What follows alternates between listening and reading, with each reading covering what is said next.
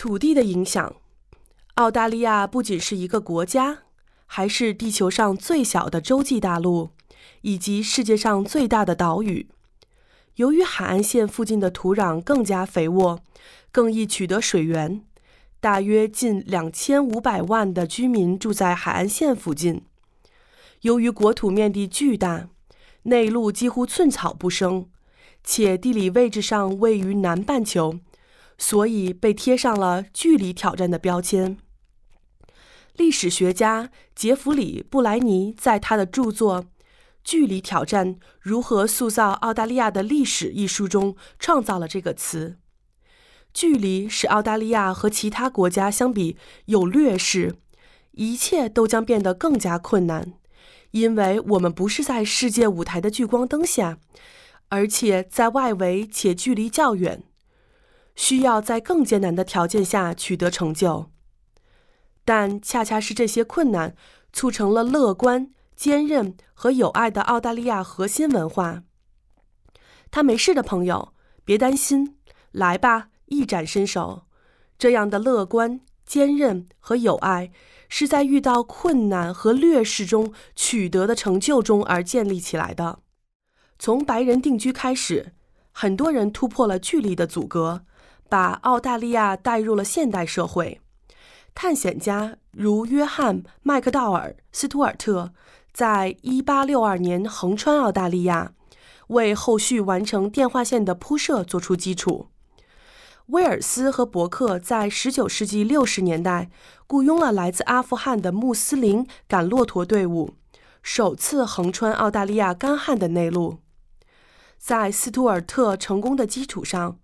如查尔斯·托德这样的先行者，在19世纪铺设并管理电话线；知名的生意人托马斯·艾尔，在19世纪末期建造了连接东部和西部的铁路。20世纪初，查尔斯·金斯福德·史密斯是第一个从美国飞到澳大利亚、横穿太平洋的飞行员。由于这些人的决心和恒心，距离是可以缩短的。我们今天享受的许多现代化的便利，如果不是因为这些人的坚韧、乐观和决心，是不可能实现的。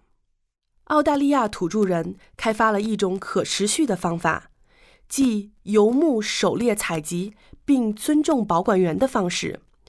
这种方式在过去的千百年中。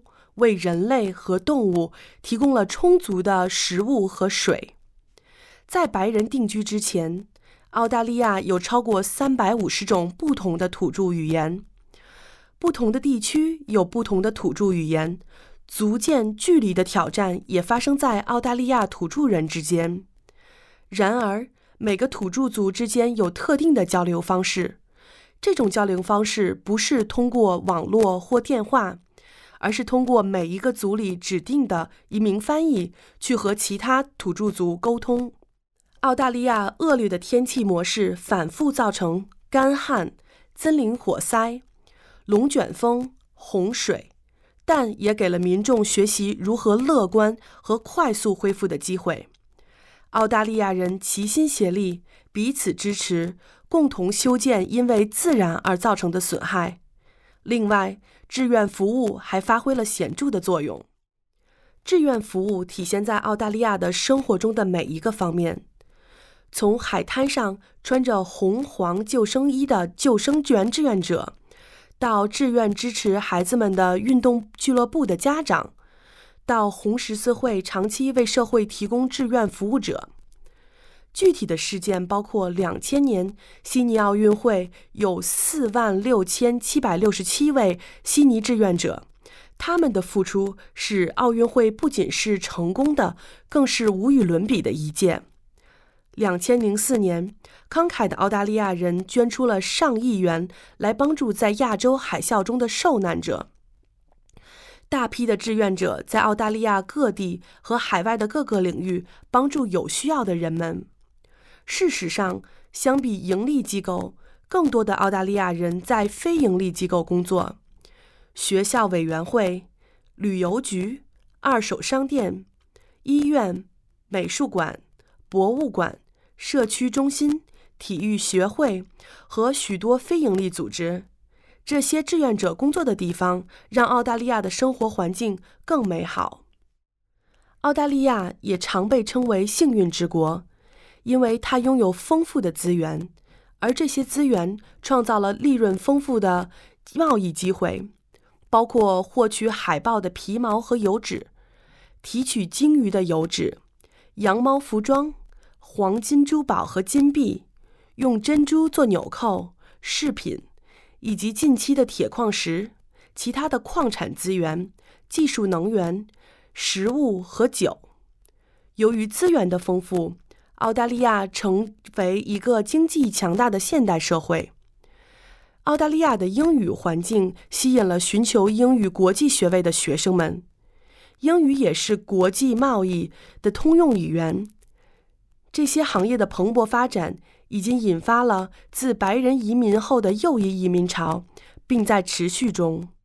十九世纪后期，在墨尔本海德堡学校发起了澳大利亚重要的艺术运动，里面描绘了澳大利亚的现实景观。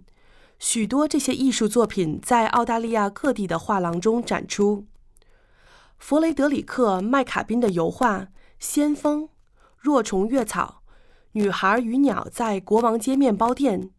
和布什歌，以及汤姆·罗伯茨的《剪切公羊》，澳大利亚印象派的肖像，汤姆兹·追藤的《春天的玫瑰园》，以上只是小部分的知名作品。